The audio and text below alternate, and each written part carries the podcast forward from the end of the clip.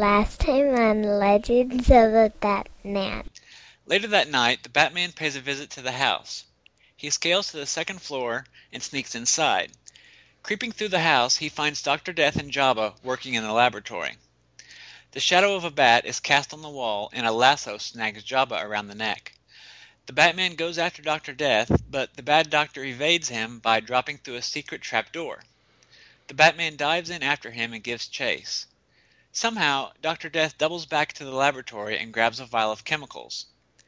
Batman grabs a nearby fire extinguisher and throws it at the doctor, knocking the vial out of his hand. But as the vial crashes to the floor, it erupts into a raging inferno.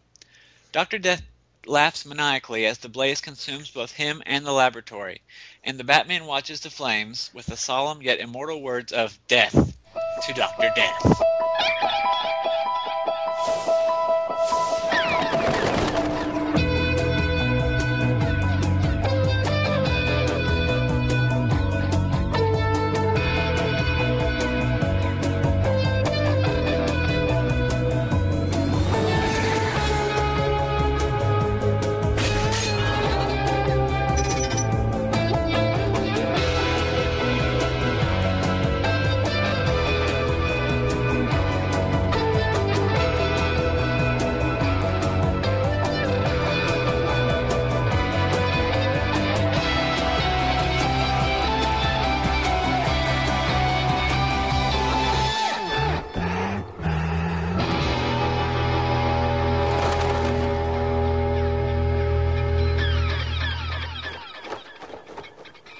Hello, everybody, and welcome back to Legends of the Batman. I am Michael Bradley. And I'm Michael Kaiser. This is episode four, and for those just joining us, the premise of this show is pretty simple. We are covering everything Batman from the beginning. Each episode we'll take a look at all Batman material from a particular month, be it comic books or serials or television or whatever, and talk about it. This month out, we will be looking at the world of Batman in July 1939, which is just one comic book, Detective Comics number 30. We are cruising through this first year pretty fast. It's Yeah, unbelievable. we're almost through with the with uh, the 1930s. Mhm. Um, I think it'll just get harder from here, though. Yeah, we got a lot of good stuff coming Yeah. up, though. Can't wait. Um, but in the meantime, we uh, we've been plugging the the website since since episode one on the show, but it actually just went live as of uh, this week's recording. So, and as a result, we got our first email. All right. So I'd like to read that before we get get into uh, Detective 30, and it's from Steve Rogers, the coolest name ever. Um, and it starts out, "All right, hey guys, thought I'd say this sounds like a great podcast idea to go to go along with the two Golden Age Supes pods out there. As much as I love all." I'm sorry. As much as I love all the love the Man of Steel is getting out there, the Dark Knight is sorely lacking in this area oh, there are pods out there doing this current stuff, the Batman Universe comic podcast being a perfect example. But the adventures of Bruce Wayne in any era in terms of a nostalgic eye is something that needs to be done. Can't wait to hear, well, Batman Begins. Steve. All right. Well, So- I'm glad he's looking forward to it. I hope he's Yeah. been enjoying the episodes he's heard so far. Yeah, thanks for the email, Steve. Our very first email. That's right. So now we're officially legitimate. We are legitimate. We have a fan. we have So- a fan.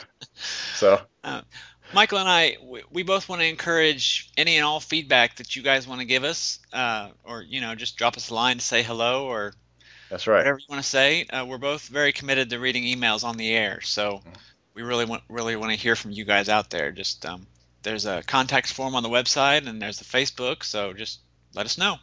Yep. Okay, so with that, we get on into our show with our uh, one issue we have to cover, which is Detective Comics number 30. And it was published or released approximately um, July 13th, 1939, again, courtesy of Mike's Amazing World of DC Comics. Uh, the cover date is August 1939, and it had a cover price of 10 cents. Good luck finding it for that price now. Um, editor again is is Vince Sullivan. Uh, the cover, unfortunately, uh, does not have Batman this month. Aw. Boo. Boo.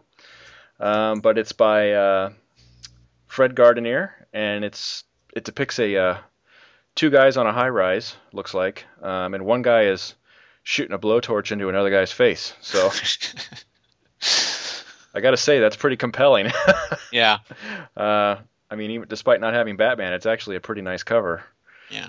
As he falls backwards off of the the Yeah, high-rise sure. steel there. Sure, if I got you know flame shot in my face, I'd fall backwards too.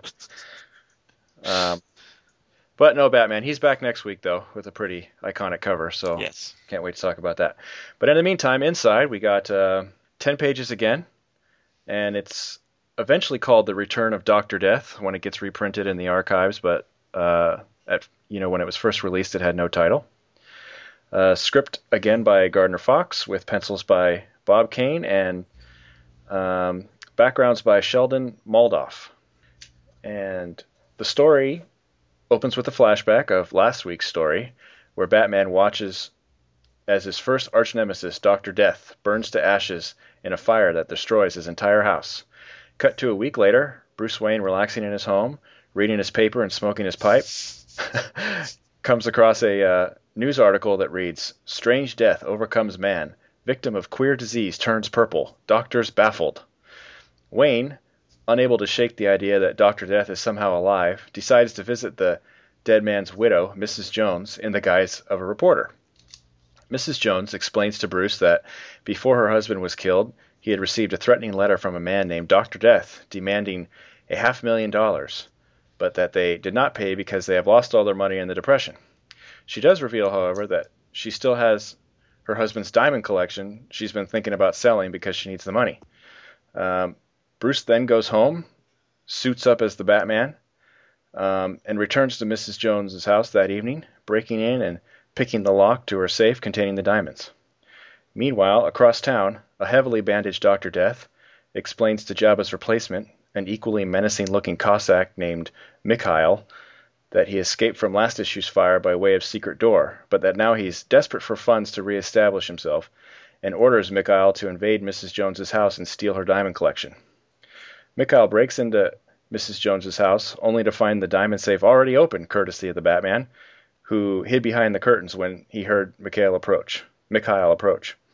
Unfortunately, a- restless Mrs. Jones stumbles upon Mikhail when she sees his flashlight, who in turn nearly kills her, but for the Batman, who leaps from his hiding place to tackle the thug, and then sends him flying out the window with a killer left hook.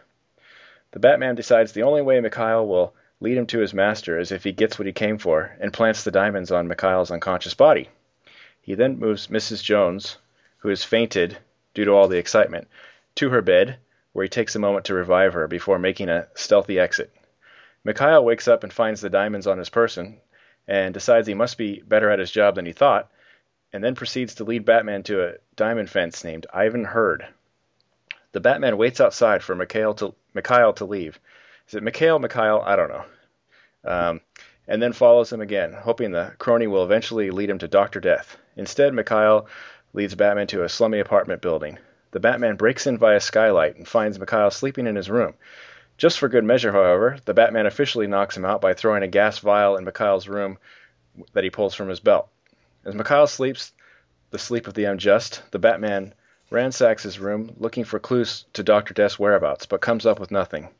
As he chastises himself for a poor night's work, Mikhail wakes up from his to- toxic slumber unexpectedly and pulls a gun on Batman, who quickly leaps out an open window before he can be shot and catches his rope he left hanging when he originally broke into the building. Mikhail, never one to give up easily, decides he'll try and shoot Batman again from the window, but as he sticks his head out to find him, the Batman swings in from the side and breaks Mikhail's neck with a brutal kick to his head. The Batman then places an anonymous call to the police, informing them of Ivan Hurd and his connection to the Joneses' stolen diamonds, before proceeding over to Ivan Hurd's shop himself. Swinging in from the window, the Batman surprises old man Ivan, who is busy fawning over the Joneses' stolen diamonds. Panic stricken, Ivan Hurd pushes over his work table and attempts to flee. When Batman snags him with a rope, his wig comes off. As Batman pulls him closer, he realizes his skin is actually a mask, and when, when he rips it off, he finds a grisly, burned Dr. Death underneath, who laughs maniacally and blames Batman for his hideous new visage. The Batman departs, leaving the bound form of Dr. Death for the police. When they arrive, they find a note which reads Meet Dr. Death and his diamonds. They belong to Mrs. Jones. see that she gets them with the compliments of the Batman. The end. Right off, uh, the story opens with a major change. Uh, Yeah. Um, instead of the uh, splash panel that we've had in the past few stories with a like a scene from the story, this time it's just giant uh, Batman's giant head yeah. looming at the top of the page, which I Mhm. kind of like. Yeah, and it's also uh, the last couple issues. There's been like a caption explaining who Batman is, but hmm now it not only explains who he is, but the caption ties into the actual story, as opposed to just kind of being a, a standalone thing. I thought it did. In the strange lives of those denizens of the hidden world of crime, the Batman, winged figure of vengeance, has become a menace. And then it seems like it goes right into less than a week ago. The Batman saw. I don't know. I Oh, guess I just. Yeah, I I- guess I I, just tied it that. together. But I guess it does stand alone too. But yeah, I the face is kind of cool, but at the same time, it's definitely a different Batman look than we've seen so far. With those giant rabbit ears? Yeah, Yeah, they're, they're kind of ridiculous. yes. Um, Although I think they actually get a little worse before it's over. So not Yeah. only not only big ears, but it seems like they went out of their way to make sure the top of his head was always blue this entire issue. I Uh, didn't really notice. Well, looking through now, yeah. um, whereas before it's always been black. Mhm. So at least it seems like they're transitioning to to try and get more and more blue with each issue. Um, and he just seems meaner. I don't know if it's because of the long ears or or or maybe his nose is a little pointier, but he just seems It, it it looks more with the with the big ears and the the pointy nose. It looks more like a demon Mhm. than a than a bat. Yeah. Um, so this is the first time we flash back to a previous story, Uh huh. which is pretty And neat. then we go right into Bruce Wayne reading the paper again and smoking his pipe again. Uh, what color suit is he wearing? green, Green. and what color couch is he sitting on? Orange. Yeah. I actually look, went back and looked at the earliest Superman stories, and there's a lot of green and orange suits in those two, Yeah. but it's not every single one of them. So Maybe- I don't. Maybe DC was just getting a discount on green and orange color or something. I don't know. Could be. Um, Or they figured Batman was in blue. Well, I guess Superman wears blue too, though. So they could. But, yeah. Um, but he's also wearing a red bow tie. Yeah. Got a green suit and a red bow tie, Mm-hmm. just like a certain cub reporter of the Daily Planet. Well, who do you think Jimmy was copying? You know, when he came Uh. up with that style, True, true. he's probably a huge fan of the bored socialite Bruce Wayne. Um, I kind of find it interesting, and I guess it makes sense at this point in his career that the only person who could kill a person by turning him purple must, you know, must be Doctor Death. what is with that? It turn. It I don't know. Purple. I don't what, get What that either. that about? Either some sort of strangulation, maybe. I don't know. It, well, it it says seemed doctor's baffled. Surely they could figure out if the guy's suffocated, Yeah. strangled. Well, like last issue, he went around blowing pollen, you know, deadly pollen in people's faces. So he's clearly into the chemical thing. Yeah. um, instead of just shooting people.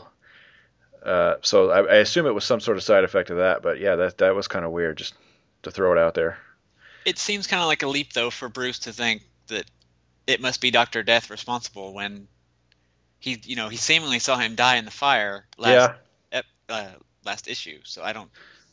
yeah, it is kind of- kind of a leap, especially if you were, you know, looking at today's Batman, where pretty much every one of his villains could have killed somebody by turning them purple. So, um, but at this point, you know, Doctor Death was his biggest villain, maybe, and maybe, obviously, he didn't see him burn to death because he's alive. So maybe he had that nagging suspicion that he should have stayed around and watched longer. I don't know.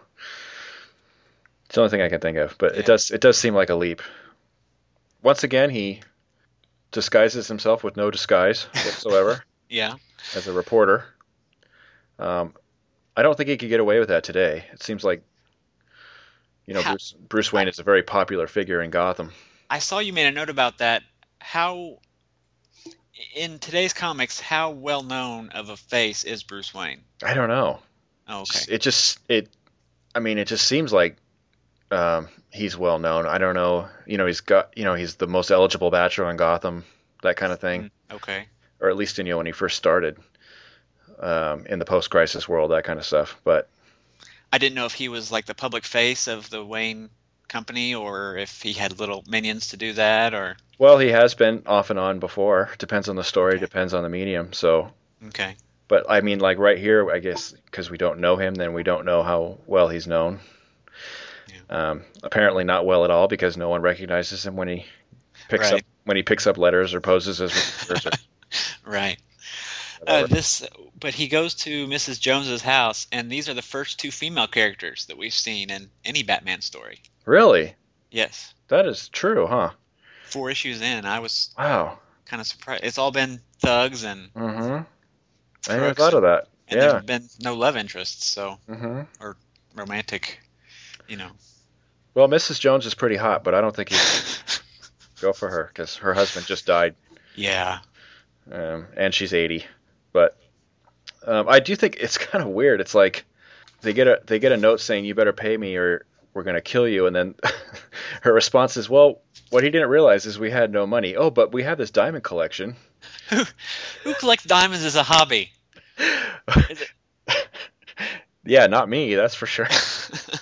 I mean, I, you know, I think most people are lucky to have one diamond uh, if you know. So, yeah, there's that, and then there's the fact that maybe they could have cashed in those diamonds and paid off the money, or unless he was just very stubborn, I'm not going to pay that crook, and yeah, or it, or maybe Doctor Death killed him too quickly. I don't know.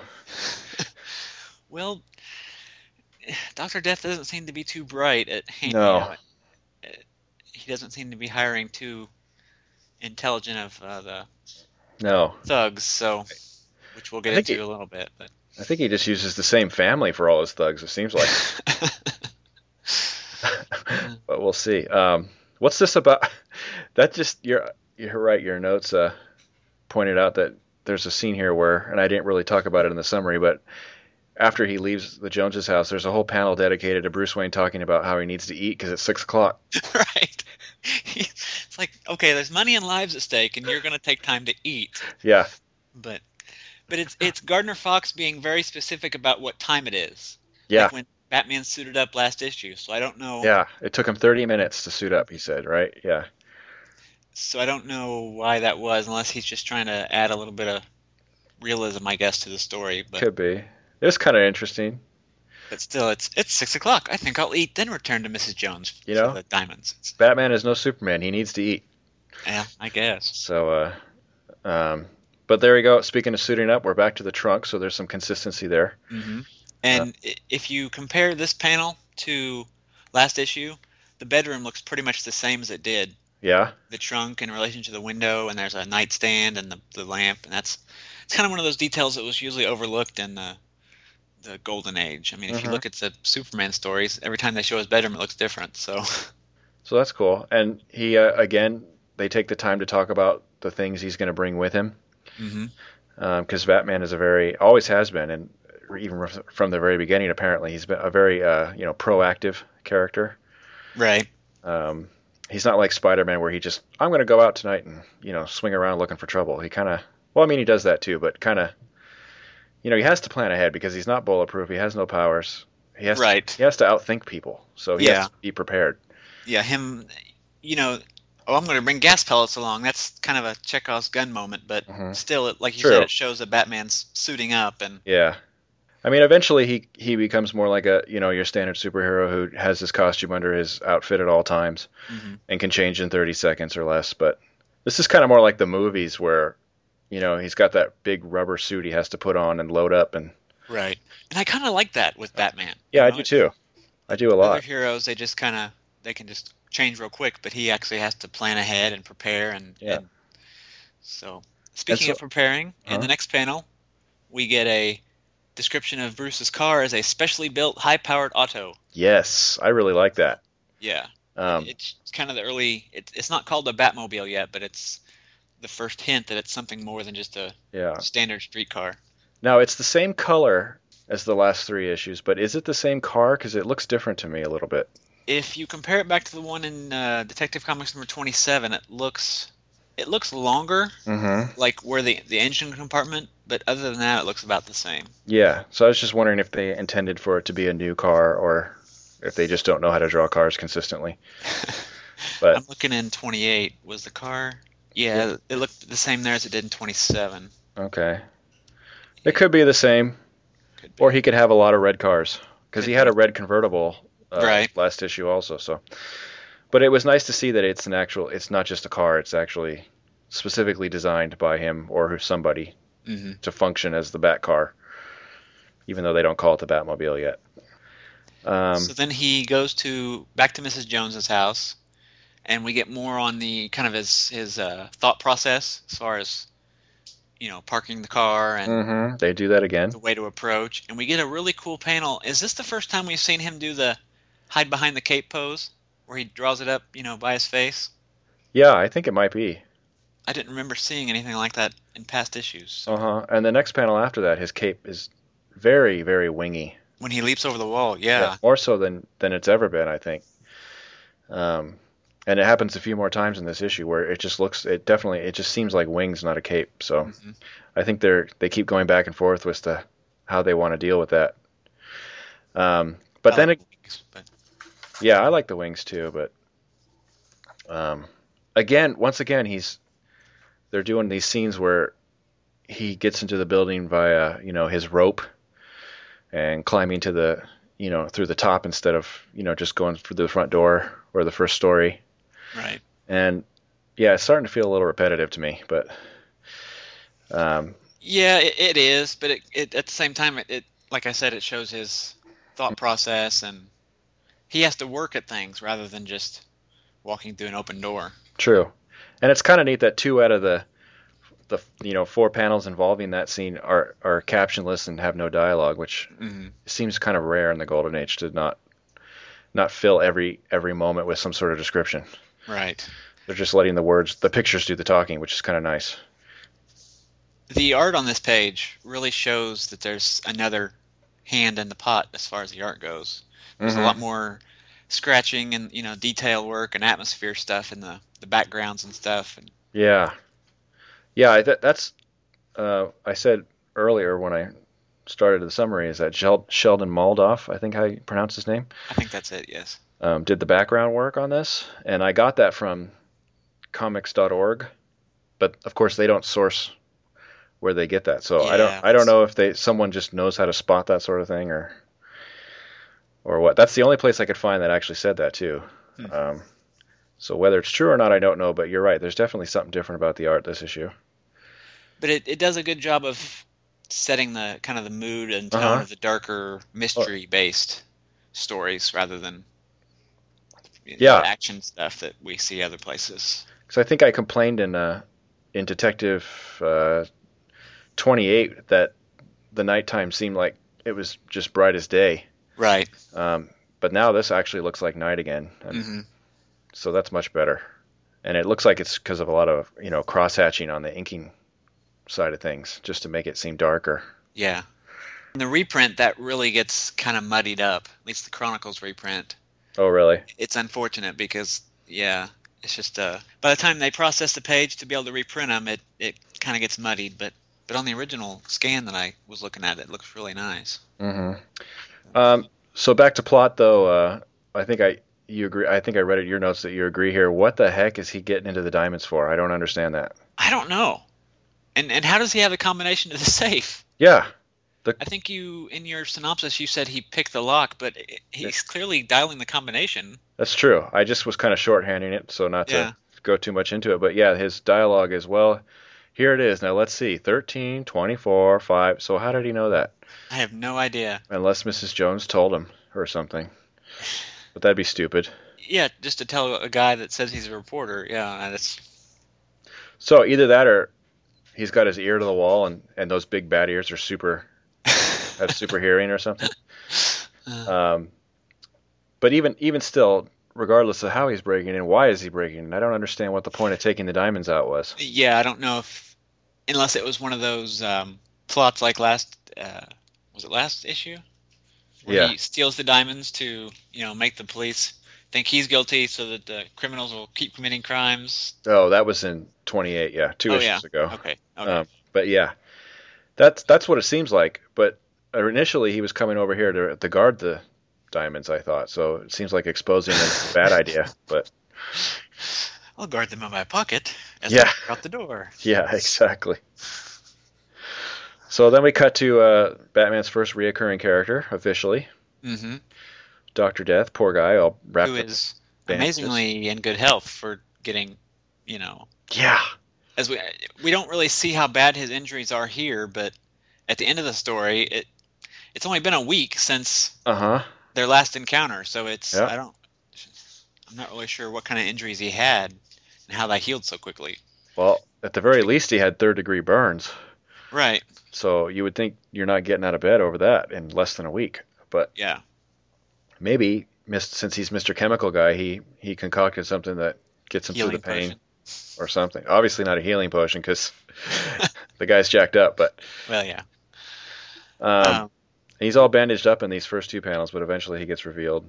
Um, he looks a lot like uh, he he reminded me of, of Hush actually. I had a note about that he looked like the Invisible Man from That- uh, the Claude Rains movie. That probably makes more sense since this is 1939. Yeah, and you know, Kane is clearly drawing inspiration from Mhm. those types of movies. And by inspiration, I mean he's totally ripping them off. Yeah. But um, Yeah, and he's still smoking his. He's still a very uh, you know genteel guy. He's smoking his cigarette with a cigarette holder, uh-huh. and he still looks kind of pointy, even though his face is all bandaged up. Um, I like that uh, Doctor Death kind of made a mistake though about the diamonds mm-hmm. because it shows that he. It's not a story where the the villain clearly has the upper hand all the way to the end, where he makes some stupid mistake and you know the hero catches it. I mean, it kind of Yeah. is because he's still you know Yeah, he like uh he he demanded a ransom from a couple who's broke, so that's right. that's pretty right. funny. And then he thought after after he only after he kills them, I guess he discovers that they have a diamond collection somehow. Uh, but then he has a new henchman, which I thought was kind of cool because it does look very much like his old henchman, except uh, not fat anymore. Now he's super buff, but they have like the same yeah. head. Um, and they're both, I guess, Cossacks. Cossacks. I didn't know what a, a Cossack was, so I had to look that up. I have no idea either. Um, Wikipedia says Cossacks are a group of predominantly Eastern Slavic people originally or, who originally were members of military communities in the Ukraine and southern Russia, inhabiting sparsely populated and sparsely populated areas and islands in the lower Dnieper and Don basins, who played an important role in the historical development of those nations. Okay. So there you go. And they uh, worked for Doctor Death. Um, And we should go edit that on Wikipedia. And they worked for Doctor. that'd be funny. We could put like pictures of Mikhail and Jabah, examples of Cossacks. Note the authentic hoop earrings.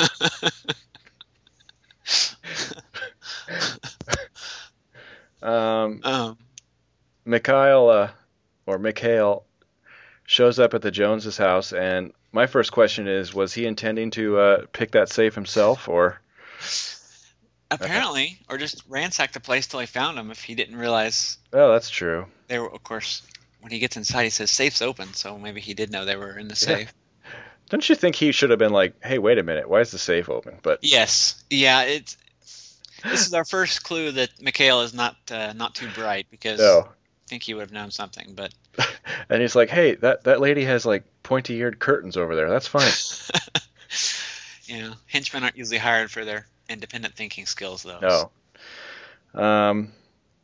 So But also in this scene, Batman just hides behind the curtain, which Yeah. is very much a device out of an episode of Scooby Doo. So yeah, I don't have any curtains in my house that someone could hide behind. me either. Not to that level. Um, without their feet sticking out, but uh, but at least he's being sneaky. That's like a Batman element. Yeah. Um, and then once again, he, you know, Batman takes out the bad guy relatively easily. Um, one tackle and then one punch, and the guy's Oh, you're on page five. yeah. Okay. Did you? I'm sorry. Did I go too fast? I, I didn't No, have you're anything fine. else to I- say on four. You just jumped ahead on me there. And I was Okay. confused. Um, yeah. Well, just really, actually, I was going to comment that Okay. On on the bottom of page four, you know, when Mrs. Jones walks down the downstairs, she could have just turned the light on, but she's got the lamp with the candlelight, which again gives more atmosphere of kind of the mm-hmm. old scary movies and Yeah. It also let her see the flashlight easier.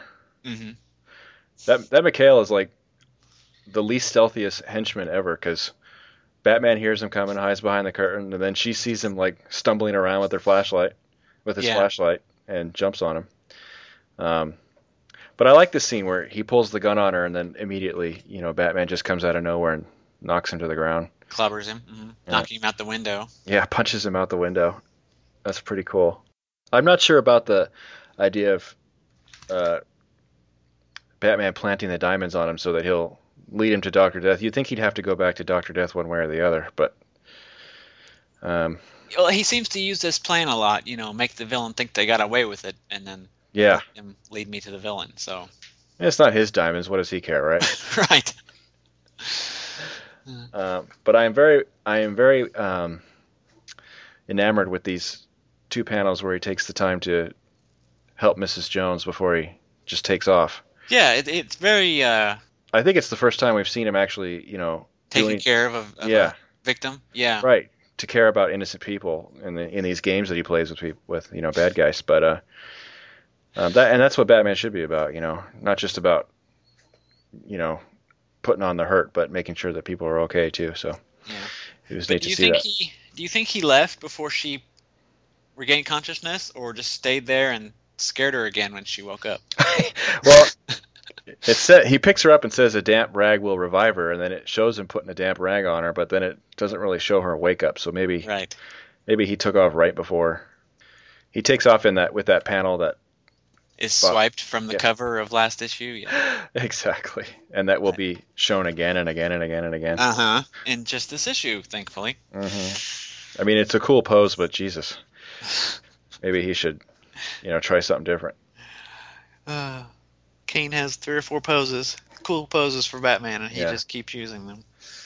And you know, it's sad he probably got that pose from somebody else, but I guess we'll never prove that. So. um, Well, it's pretty much like the one on Detective Detective Comics number twenty-seven. that's true. It's Which- Only with his legs straight out, and there's nobody in his arm. But and people theorize that that one came from a, a Flash Gordon mhm. strip. So, yeah. Anyway, um, then Mikhail wakes up and decides that he's a genius for holding on to the diamonds.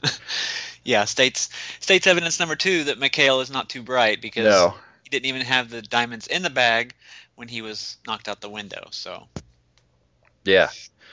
Um, and then leaves Batman right to the fence, hmm or the quote unquote fence. with Batman riding his bumper the whole way. Yeah, in his souped up red car. But uh, Batman seems familiar with Heard the Fence here, which doesn't Yeah. really make sense with the end of the story that reveals that Doctor Death was Heard. He does. I'm not unless, unless unless- he's just reading the door. yeah, I mean, I guess you could read it that way too. But But it does seem like he's saying like Ivan Herds, eh? Like he's been there before. right, Um, so Doctor Death just doesn't seem like the type of guy to plan ahead no. on that type of thing, you know? So are you're thinking maybe Doctor Death uh, killed the real Ivan Herd and took his place or something? Oh, that's a good. That's a good. I didn't think about that. maybe just That's to establish himself. Yeah. Um, but then as when um, I keep wanting to call him Jabba, when Mikhail leaves, there's this panel that looks exactly like the panel of last issue where Jabba was strolling around the Uh-huh. the, uh, the city looking for his victim. Only with Batman just kind of peeking around the corner watching him. Yeah. It's pretty funny. Um, and then we get more, uh, you know, Batman scaling buildings. So this is twice in one issue where he's scaling. Mm-hmm. They're going out, but they did that last issue too. It's like they really like this this rope thing that he does. Um, but then when he leaps in through the skylight, his capes look looks like uh, very much like wings again. Yeah. And I'm kind of wondering if they're intending us to think that they somehow let him glide or slow his fall, maybe, or Oh, I bet you that. Yeah, that would be a good idea. I mean, it seems like every time he drops, they turn into wings, so Uh huh. that could have been their intention. So Batman gets inside uh, what I think is just Mikhail's apartment, but I guess it could be, you know, Doctor Death's place too. I don't. We never really find out, but Mikhail's just sleeping, so I assume that's his bed. Yeah, I I think I had that it was Doctor Death's place in in my notes, but reading it again after that, I, I'm it's probably just someplace that Mikhail was staying. And he could be staying at Doctor Death's place. Who knows? But Oh, could be too, yeah. um, so then the Batman comes across him sleeping and decides to to use one of his vials because you know why load it if you're not going to use it. Right. And uh, I just think it's funny that Mikhail wakes up, starts exclaiming, you know, I'm choking, I'm choking. It's like, dude, if you could say I'm choking, you're not choking. You're not choking, yeah. Um, but I just thought that was funny. And uh, then Batman looks through the uh, the drawers, rifles through his belongings, and comes up empty. I like that. Yeah, That's, because again, that's it's Fox showing Batman having to work to solve the case rather than yeah. So now not only is is Doctor Death failing in this issue by uh, you know ransoming or you know threatening a a person with no money, but now Doc, now Batman is is not getting anywhere either. So that was kind of interesting. Um, and not only is he not getting anywhere, but he miss miss uh, what's the word I'm miscalculates uh, how long Mikhail's going to be asleep with his yeah. over his uh, gas because he Mikhail- wakes up. Is it Mikhail or Mikhail? Have we I have no idea. Okay. Let's call him Mikhail. That sounds better. Okay. So then Batman jumps out the window and conveniently grabs his rope, which he left there. So, and it's a good So- thing that the room wasn't on the other side of the building. Yeah, it's a good thing there was an open window. Right. And you kind of kind of wonder if uh, kind of got to wonder how how well that vial of gas worked with an open window. But Well, maybe that's why Mikhail woke up sooner than Batman was expecting. uh, yeah, see, and the in the in, you know nowadays he probably would have either rifled through Mik- Mikhail's things while he was sleeping and not woke him up because he's got those kind of mad skills, Mhm. or he would have had a gas mask or something, you know, to just get in there right away instead of having to wait for everything to clear out. Uh, Oh, one thing we overlooked when he was looking somewhere, his boot or his um, costume is miscolored. Where was that at? oh, really? Oh, that was way back when he was taking care of Mrs. Jones. Okay, never mind. What's the what happened to it? Um, his belt is blue and yellow instead of just Oh. all yellow. Really? Page, page uh, five. When he's putting the rag on her head, Oh, the buckle and the the vials are blue, and then the belt itself is yellow rather than the whole thing being yellow. mm. How funny. In the reprint, they've colored it right, but in the original, Um, you think if you think if they're going to recolor things in the reprint, they could at least make someone wearing a blue suit once in a while. yeah, yeah. Why not, right? Um, Anyway, but to, just to talk about this, how he jumps out the window and catches his rope. This is like the third, second or third time he's done that. hmm It's kind of like a a thing with him where he uses the rope to climb up the building, but then he leaves it there in case of a you know need for a quick getaway. yeah, Um, so it's that's another one of those ideas that he's you know he thinks ahead and he's proactive and um, so it's kind of neat that they keep doing that over and over again.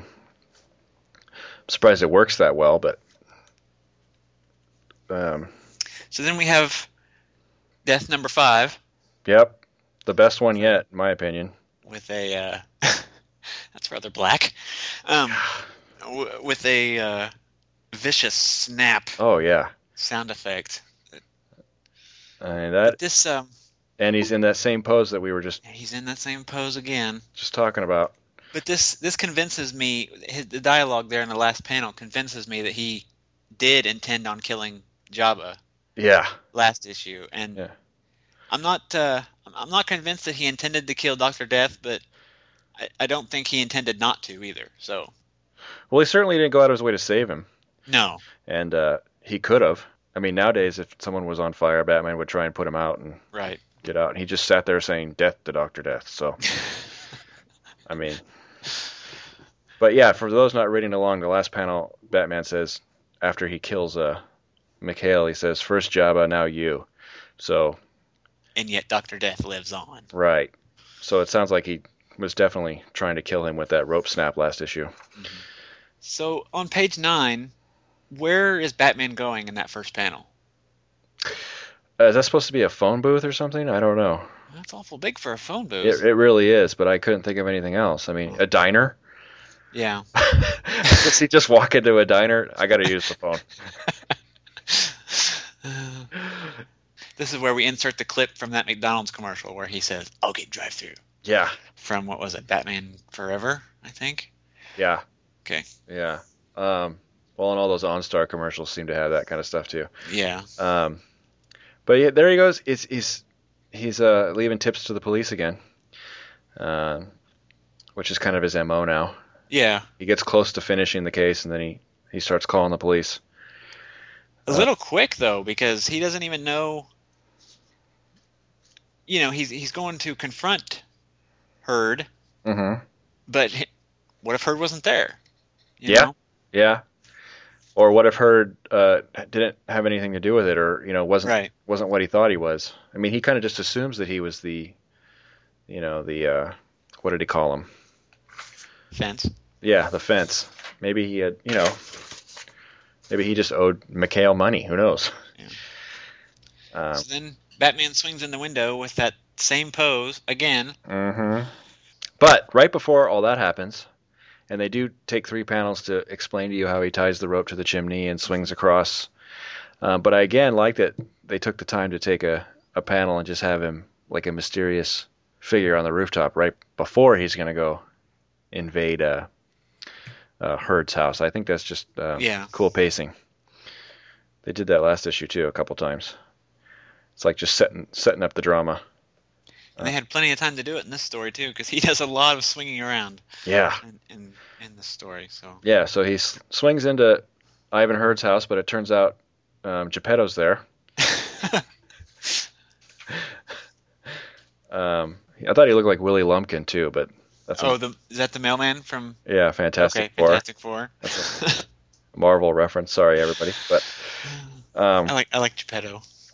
But he, it's kind of an interesting drawing of his, you know, of his face. I'm not sure. On It page ten. Yeah, it doesn't seem like a Kane drawing. I don't know. It's too No, it's too comical. Yeah. It almost seems more like a you know Joe Shuster kind of you know because he was good at those you know comical moments, but yeah. um, Maybe that was uh Moldoff it could be Moldoff panel. yeah. The others. Um, it's interesting that uh, he he intentionally says in the la- in the page before this that he's gonna um, leave the the rope hanging in case he has to make an exit, Mm-hmm. uh, which we just talked about. But then here, uh, um, um, Geppetto, what the hell's his real? Um, Ivan Hurd. Yeah. Theoretically, pushes over the table and, and tries to make a run for it, and it says that Batman brings forth another rope. He buys in bulk. Yeah. Bat ropes in bulk. So I guess he can't stuff him in his belt. I don't know. Maybe that's why they keep saying, going out of their way to saying it's a silk rope because they want us to believe that you can make it real tight or Make something. Make it real tiny. Yeah. Yeah. Um, and then finally, Doctor Death is revealed, and he looks pretty gross. In a very Scooby Doo ending, Yeah. they just pull the mask off. Oh, it's Doctor Death. And I would have got Okay. away with it if it wasn't for Right. you, pointy-eared bastard. But what exactly happened to Doctor Death in the I- fire? Did his I- face just melt off, or because he's green here in this last panel? I don't. He brown. Sorry. Yeah, he doesn't look like you know he has burns. It looks like his he just has no flesh, Right. But yet he still has his beard and mustache. which you think So- would have been the first to go. Right. And he has his hair too. Yes. Um, it's like he just has no nose or something. Uh, yeah, it doesn't really make any sense. He looks like the Red Skull with facial hair. Yeah, and and you know a tan, Marvel reference. right? How about the Black Skull? Does that work? Or the Black Mask or whatever that guy's name is? oh, Black Mask. Okay. Yeah. That's a better. That's a Batman reference for you. Yeah. Um, but yeah, it doesn't make it. Like we said before, this is supposed to be you know almost a week later, and here's this guy with no skin on his face. He's just walking around, no problem. So I don't know. They don't really go into it, and they never will. So I guess Yeah. nothing we can do about it. Uh, once again, though, Batman leaves a note Very courteous of him. and puts a little Batman drawing on it. I but he it- signs it this time too. The Batman. you just picture him like sitting there, got to get this bat right, you know, erasing. Gotta watch the penmanship. Um, but if this was the Gotham City we know and love today, this cop would have just pocketed the jewelry and then, and then oh yeah. And then Shot Doctor Death in the head, and yeah. and, then on brought him in. Yeah. That's pretty nice. uh you know, pretty uh, trusting of Batman just to leave all that there. Yeah. Did you notice though? He also tidied up the apartment by setting the table back up and the chair, yeah, it looks closing like the window behind him, and Yeah, it's very polite. yeah, he could have at very least gave the jewels back himself, but yeah, whatever. He has better things to do. Uh, but all in all, I like this story. It was goofy. It was a little no, goofy. I think this is probably the weakest one yet.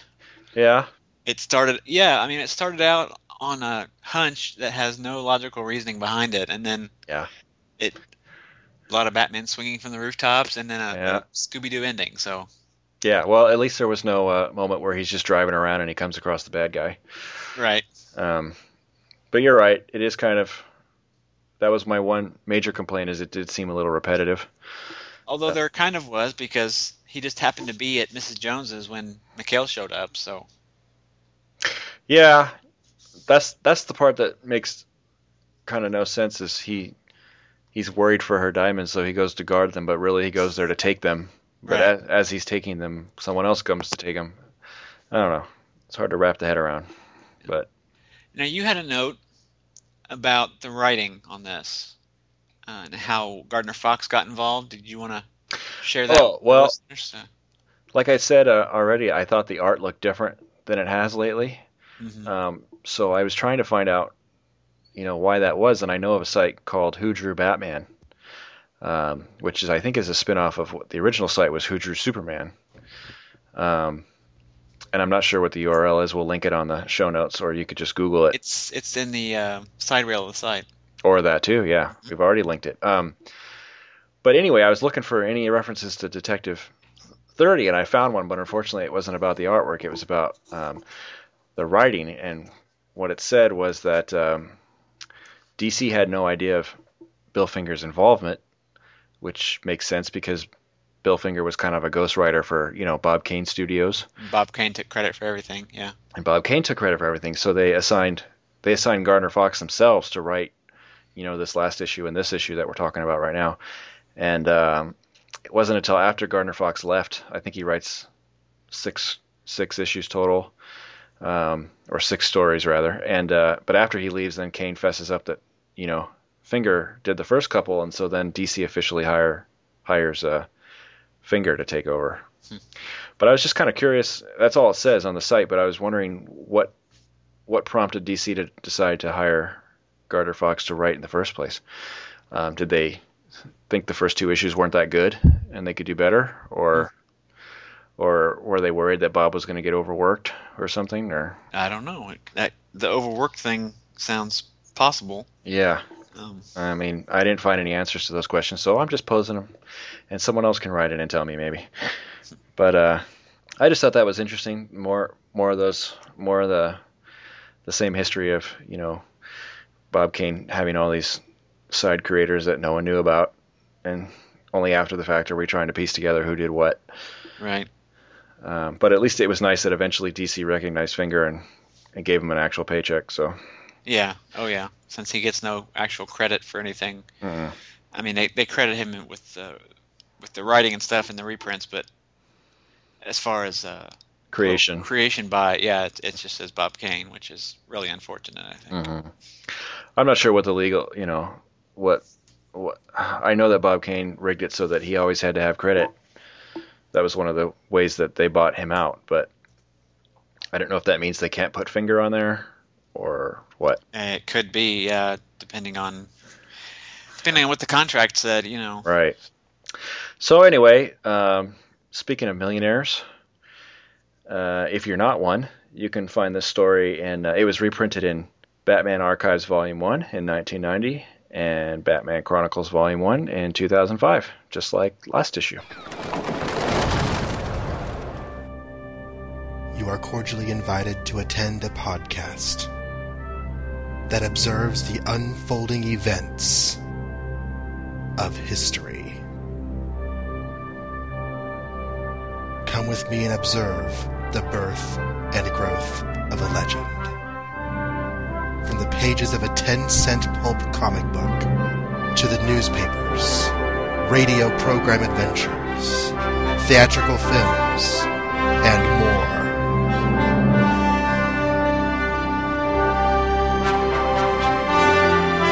Witness the dawn of the superhero.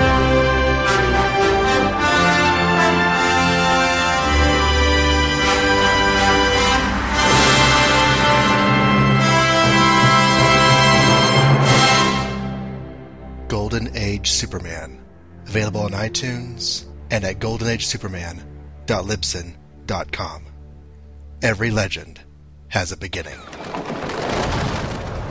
Normally, at this point, I would go into the other stories of Detective Comics, but we've been kind of toying with the idea of uh, maybe slimming that down a bit because it seems like all these um, summaries of of these other stories, you know, Larry Steele and and Saunders and and uh, you know, uh, Cosmo the Phantom of Cosmo Disguise. the Phantom of Disguise. wears a disguise. right? they all kind of sound the same after a while, and you know, none of them are really related to Batman, other than that. And you forgot Buck Marshall again. and Buck Marshall. We're gonna get letters from Oh the Buck God. Marshall fans. We're gonna get a- a lawsuit.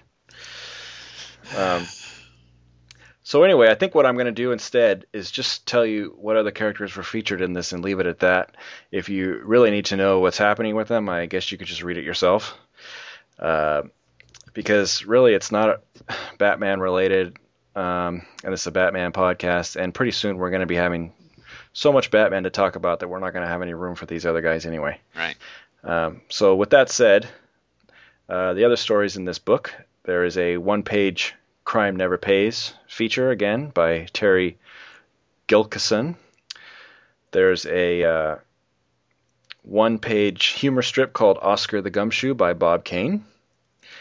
There's a six-page Buck Marshall feature for all you Buck Marshall fans. He's back. It's called "Finger of Doom," and it's by Homer Fleming. And we got a Bart Regan, six pages, called The Dictator of the United States. And it's by Jerry Siegel and Mart Bailey. And then we have another six pages uh, for Larry Steele, who just showed up last issue.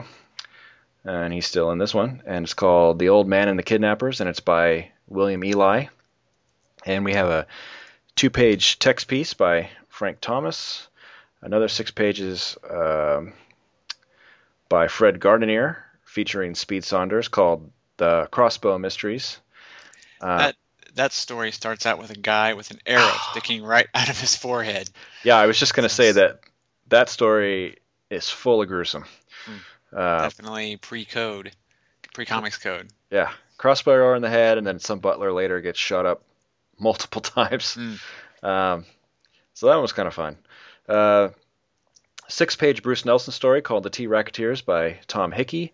And speaking of Golden Age and uh, uh, Comics Code, this is uh, another story full of uh, Chinese stereotypes.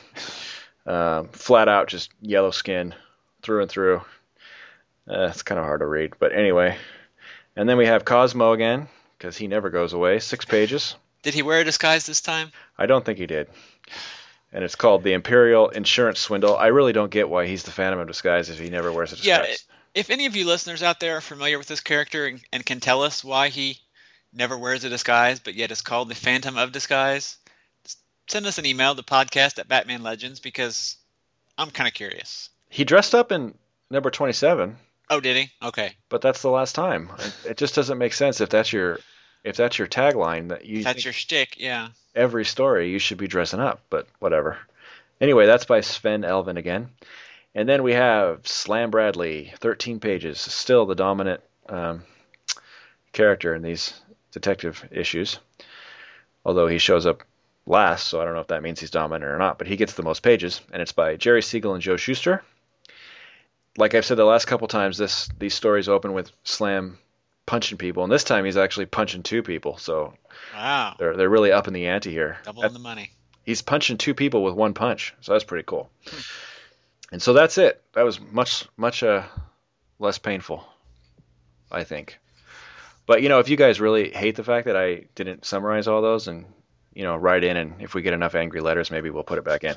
But somehow I doubt you guys care, Yeah, except for the Buck Marshall fans. except for the Buck Marshall fans. Right. Other books on the stand in July 1939 were, if we hop on over to Mike's Amazing World of uh, DC Comics at dcindexes.com, uh, there was Movie Comics number five that had uh, an adaptation of The Man in the Iron Mask, as well as a movie called Five Came Back that starred uh, Chester Morris and Lucille Ball, as well as Kent Taylor, who allegedly served as part of the inspiration for Clark Kent's name. Really? Strip. So yeah, Hmm. allegedly Clark Gable and Kent Taylor. Huh. Uh, Never heard of Kent Taylor. He was a an actor back then. Yeah. so. I've heard of Clark Gable. And there was More Fun Comics number 46 and Adventure Comics number 41. And that comic has the last Federal Men story drawn by Joe Shuster. Uh, Wayne Boring takes over next. Uh, I said next episode, next issue. and there was All American Comics number six um, from All American Publications. No Action Comics this month because it came out twice last month. And let's see. Elsewhere, um, from other companies, there was Mystery Men Comics number one from Fox Publications, which Mm. had the very first appearance of the Blue Beetle, Oh. the Dan Garrett Blue Beetle, Mhm. uh, not the Ted Kord No. version, but Who inspired Ted Kord? yes. Yeah. And it's believed that Will Eisner actually may have scripted some of those early Blue Beetle stories too. Really? Huh. Cool. And there's one other thing. It's not comics related, but I know you're a big baseball guy. So do you know what happened July 1939? oh, of course baseball not. related. No. What? You're not. You're not a Yankees fan, though, are you? No. All right. Lou Gehrig gave his farewell speech. Oh, okay. Today, I consider myself the luckiest man. Really? Yep. Okay. July 4th, 1939, at Yankee Stadium. The uh uh now the name of the movie's drawing a blank, but uh Pride of the Yankees. yes, Pride of the Yankees, With, right. Uh, Gary Cooper. Mm-hmm. Okay, so I think that wraps it up. Yep. All right, so you can find all the information you need about this podcast from our website at batmanlegends.com. There you'll find a list of all our episodes and the show notes that go with them, where we provide images and links we talk about in each episode. We also have some bonus stuff in those show notes from time to time that Yep. We don't Exactly. get in the episodes. So Right. Um, and you can even play the episode directly off the website. Um, there's also a link to the RSS feed and a link to the show's iTunes page, which is officially up as of this recording. Woohoo. So, all you iTunes lovers out there, be sure to subscribe and uh, leave us comments if you want. Um, we really appreciate that. And there's also on the site a link to our Facebook and Twitter pages, which is another way you can keep up with new show releases or any special announcements we may have. Um, and on the site, we have a handy dandy contact form, and we'd love to hear from you, so please use it. Or if you hate forms, you can email us email us directly at podcast at batmanlegends.com.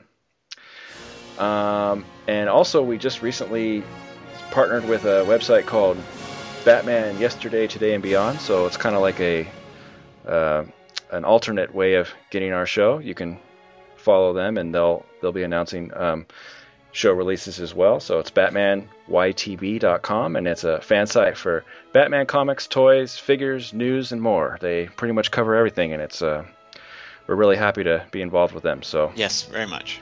and you can actually find a link for their site on BatmanLegends.com as well in the sidebar.